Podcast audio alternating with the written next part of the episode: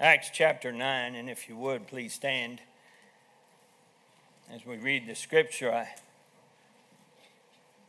begin in verse number 1, Acts 9 1. And Saul, yet breathing out threatenings and slaughter against the disciples of the Lord, went unto the high priest and desired of him letters to Damascus, to the synagogues, that if he be if he found any of this way, whether they were men or women, he might bring them bound unto Jerusalem. And as he journeyed, he came near Damascus, and suddenly there shined round about him a light from heaven.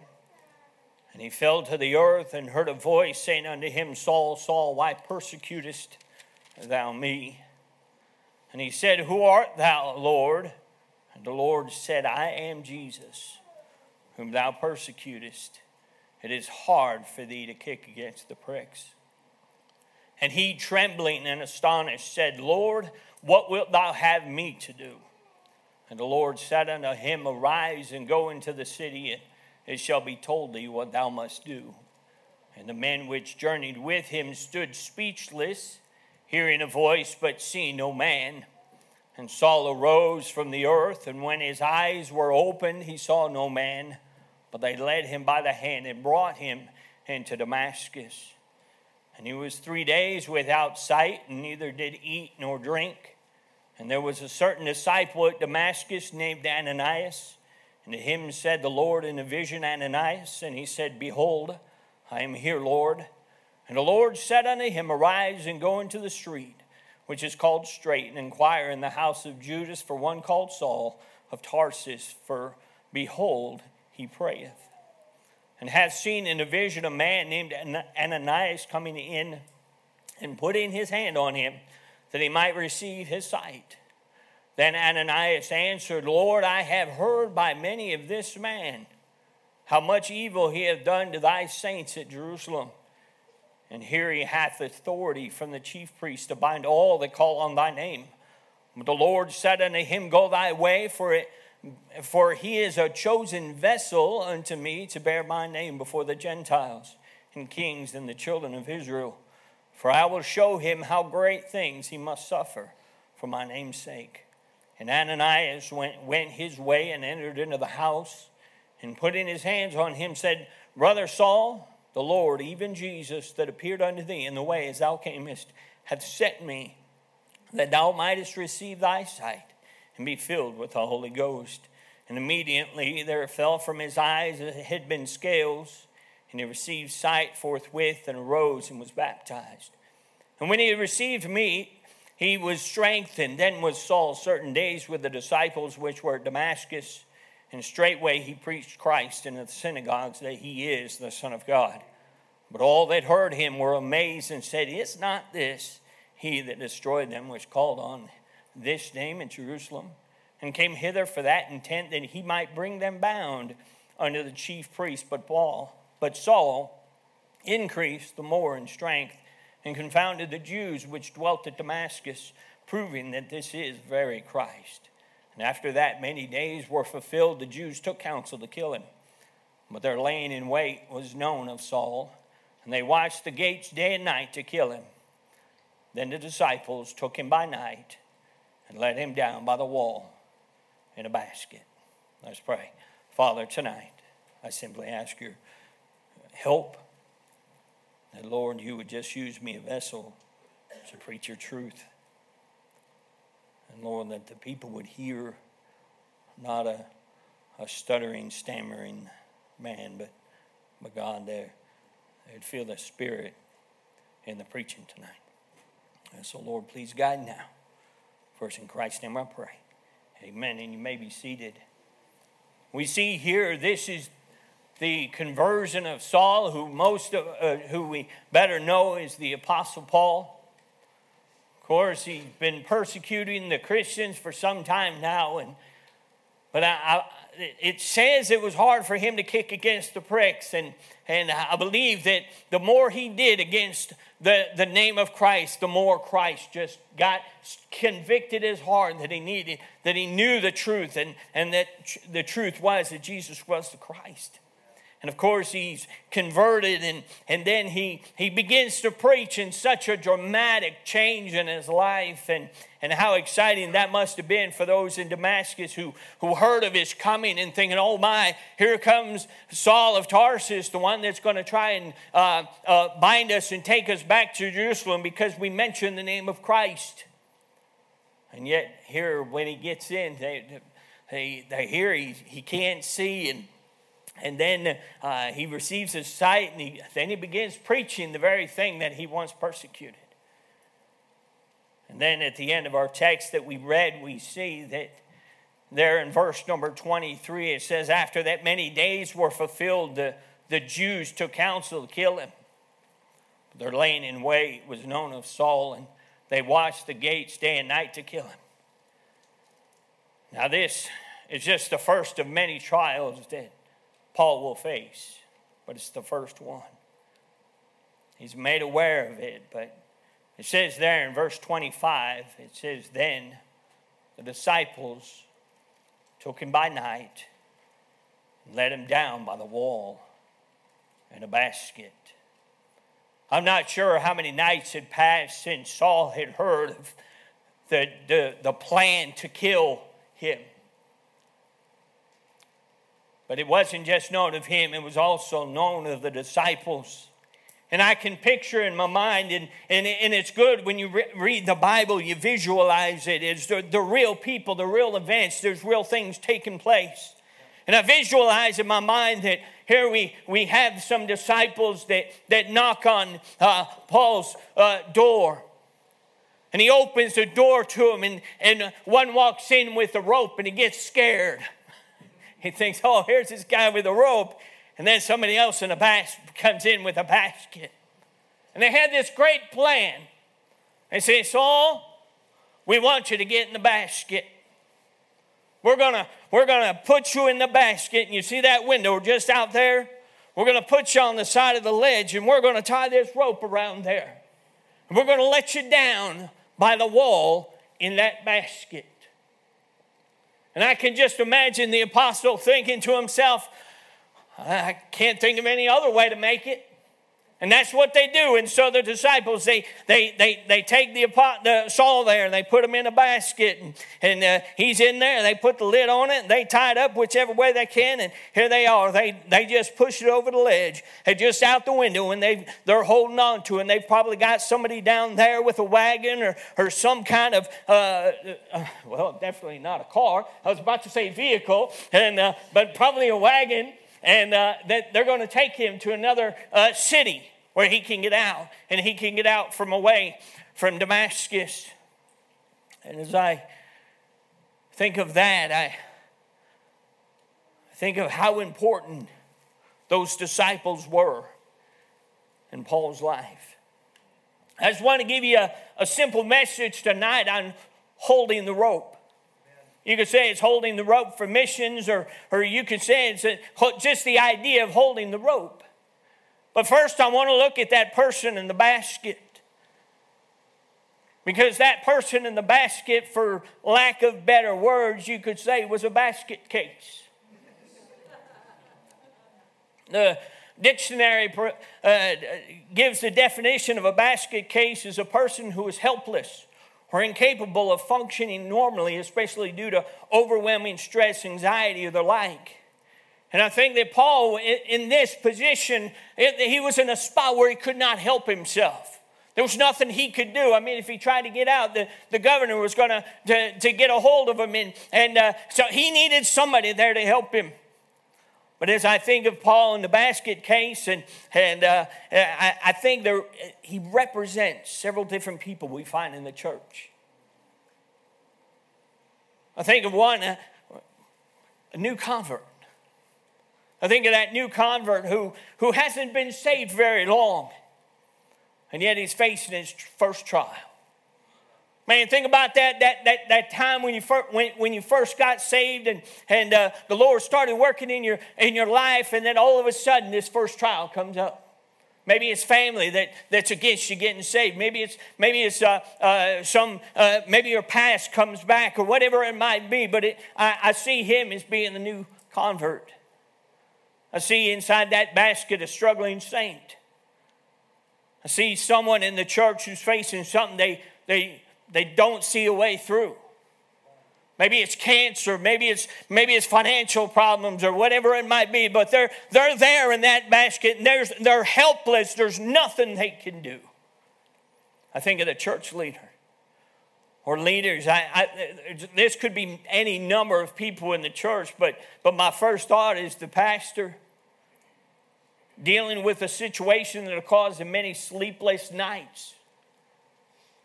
I can remember when I would when I was I, I, was pastor out in Delaware, we had some situations come up, and I don't know how many times I, I was those sleepless nights. Didn't know what to do, didn't know where to go. And I also think of the missionary. Just realize one day Paul will take those missionary journeys. And so all these different people are in this basket. And I'm sure at some point in time, you're either going to know someone in the basket or you're going to be in the basket there yourself. You're going to be in there and you're going to have to put your faith you're going to have to put your trust you're going to have to you're going to have to seek the help of some disciples who are going to be willing to hold the rope for you and let me just say as I said, that either you know someone who will be in the basket or someone, or you will your one yourself one day be in the basket. Remember that the enemy is after every believer. There is no one that has a free pass when it comes to the enemy. You know, it's not long after a person gets saved or a believer uh, starts serving the Lord that the enemy seeks to put a stop to what God has done. 1 Peter 5 8 says, Be sober, be vigilant, because your adversary, the devil, is a roaring lion, walking about seeking whom he may devour.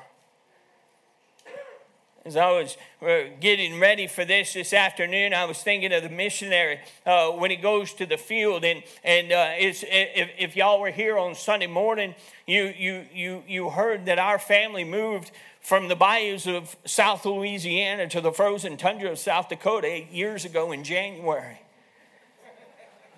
That's culture shock right there, or weather shock. That's, that's climate change. How's that?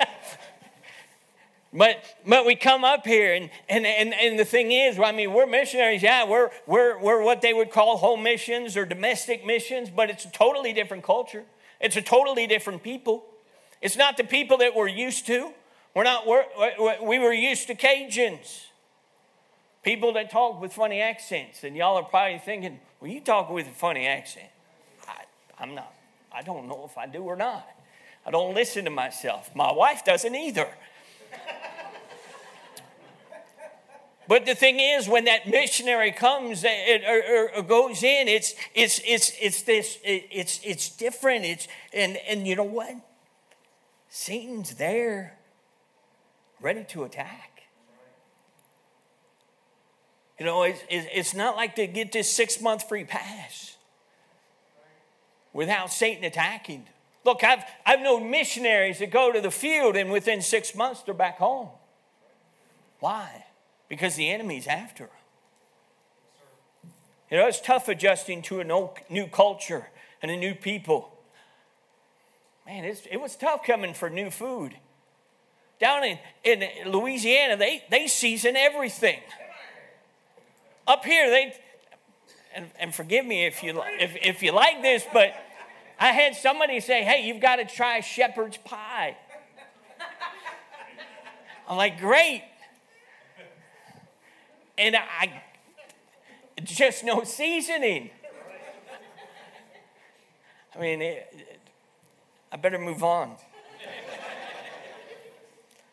But it's the idea that we have to realize the enemy's after him, and the enemy's after Paul, and, and the, the, the, he's, he's helpless. He needs some help. Now, here's the thing. In our text, we read that, that the apostle is going to deal with many more trials to come.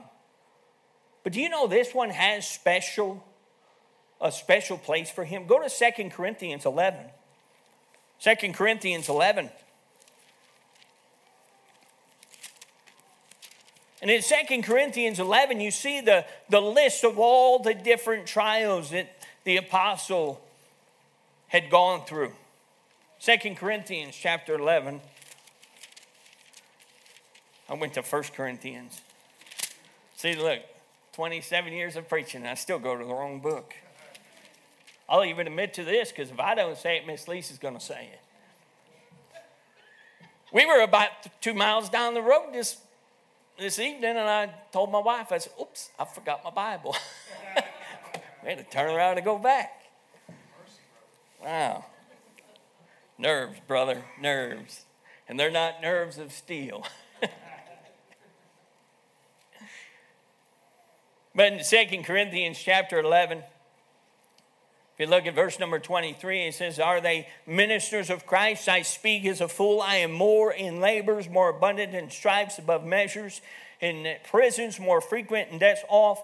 Of the Jews, five times received I 40 stripes, save one thrice was I beaten with rods. Once was I stoned, thrice I suffered shipwreck. A night and a day I've been in the deep, and journeyings often in perils of waters, and perils of robbers, and perils by mine own countrymen, and perils by the heathen, and perils in the city, and perils in the wilderness, and perils in the sea, and perils among false brethren, and weariness and painfulness, and watchings often, and hunger and thirst, and fastings often, and cold and darkness beside those things that are without that which cometh upon me daily, the care of all the churches. Who is weak and I am not weak? Who is offended and I burn not? If I must needs glory, I will glory in the things which concern my infirmities.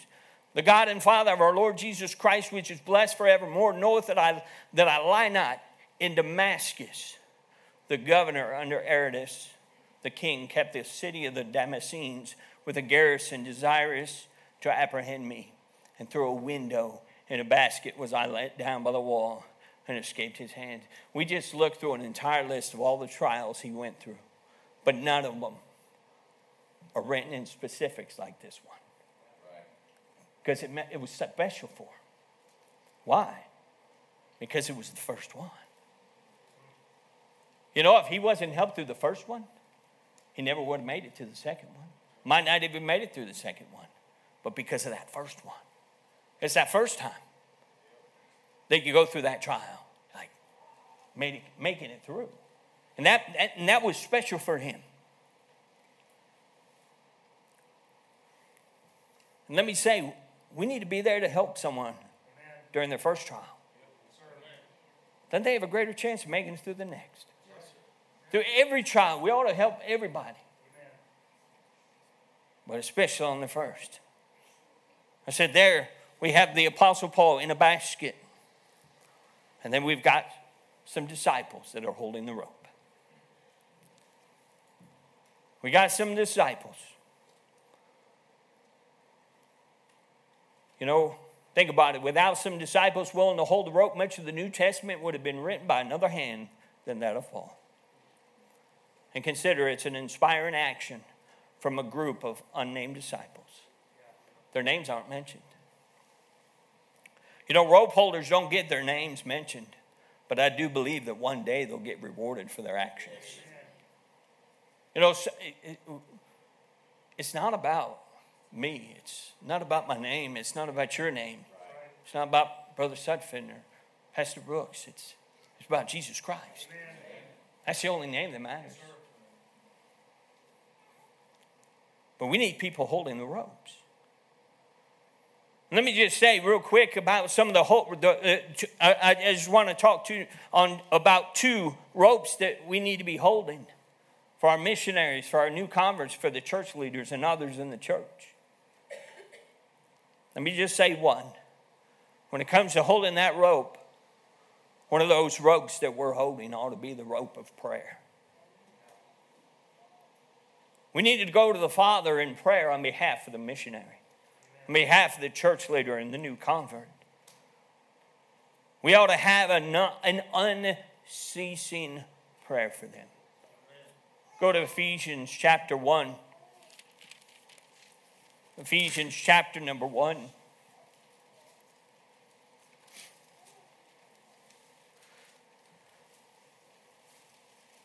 Ephesians chapter 1, look at verse number 15. It says, Wherefore I also after I heard of your faith in the Lord Jesus and, I, and love unto all the saints, cease not to give thanks for you, making mention of you in my prayers. The Apostle Paul just kept on praying for him. He had never, if I understand the reading correctly, I don't think he had ever met these, these folks, but he prayed for them. Be unceasing in prayer. Pray fervently. James 5:16 says, "Confess your faults one to another and pray one for another, that ye may be healed. The effectual, fervent prayer of a righteous man availeth much."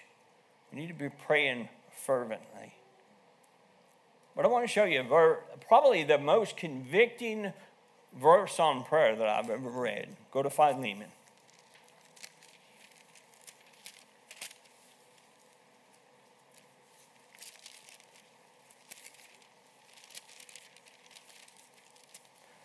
Please don't ask me what chapter. Philemon, verse number 22. Every time I read this, I get convicted. It says, But withal, prepare me also lodging, for I trust that through your prayers I shall be given unto you. Every time I think of that, you know, the Apostle Paul is trusting the prayers of another.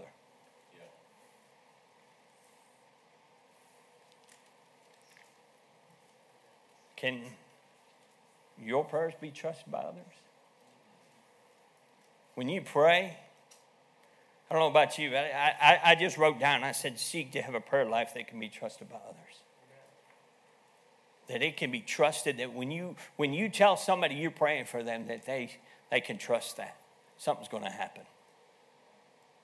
That's the kind of prayer we ought to pray that something happens. I said we need to hold the rope of prayer. Let me give you this other one. We need to hold the rope of exhortation. See prayer is you communicating with god on someone else's behalf. Exhortation is you communicating to the individual directly.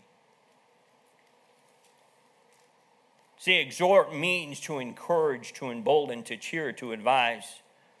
The primary sense of uh, exhort it seems to be to excite, to give strength, spirit, or courage. And often throughout Scripture, we're told that we ought to exhort each other. Go to Hebrews chapter 3. Hebrews chapter number 3. And what's sad is, is, is, is we live in a so, our, our society is so connected, and yet we've forgotten how to communicate. We've forgotten the importance of talking to each other. We've forgotten the importance of uh, encouraging each other. Hebrews 3:13 says but it says but exhort one another daily while it is called today lest any of you be hardened through the deceitfulness of sin. We ought to exhort each other daily. You know, I, I love it when I get a, a, when I get a text or I get a phone call, I get an email from one of my, my supporting churches or somebody in the church. That's always an encouragement. That's that's they are exhorting me. They are even if it's just to say, "Hey, want to let you know you're the missionary of the uh, of the week, and we were praying for you." This that's encouraging to me. That helps me want to keep on going. And how many times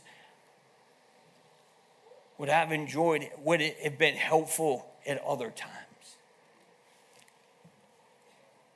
We got to exhort one another daily. Look, it says, uh, exhort, let, lest any of you be hardened through the deceitfulness of sin. You know, exhort because sin is deceitful. Can I say that when things don't seem to be going right for the missionary, then the temptation of sin becomes greater? That sin looks better for him. We need to exhort our missionaries. We got to exhort the pastor. Amen. Go to Hebrews chapter 10. Hebrews chapter 10 and verse 25, is probably a familiar text to some of you, but, uh, but, but, but most of the emphasis on this is usually uh, the first part. We, it says, not forsaking the assembly of ourselves together, as the manner of some is, but exhorting one another. And so much the more as you see the day approaching. We need to be exhorting one another. And can I say that exhortation isn't just to come from the pastor behind the pulpit, it's also to come from the people in the pew. Man, when you join together in on Sunday morning, Sunday night, and Wednesday, and, and come together as a church, you, you, you, you ought to find people to exhort, to encourage, to say, hey, just want to let you know I was praying for you this week. Just let them know that, hey, if there's anything you need, just, just exhort one another daily. And so, so as, as you realize there's somebody in that basket, there's somebody that needs help, there's somebody that can't make it without you, you better be like one of those disciples and, and just be willing to hold that rope of prayer, hold that rope of exhortation, and, and just let them, let them help, help get them out of that situation that they're in. You're, you, you, won't, you, you, you won't get any accolades, your, your name won't be mentioned, but you know what? You ought to be there holding that rope. And you ought to learn how to hold ropes for the missionaries. Get to know their fields, get to know their kids, get to know what you can about them. Be willing to hold that rope. Hold the rope for your pastor, hold the rope for your pastor's wife. Just be a rope holder. Learn to hold the rope. Because at some point, you may need someone to hold the rope for you.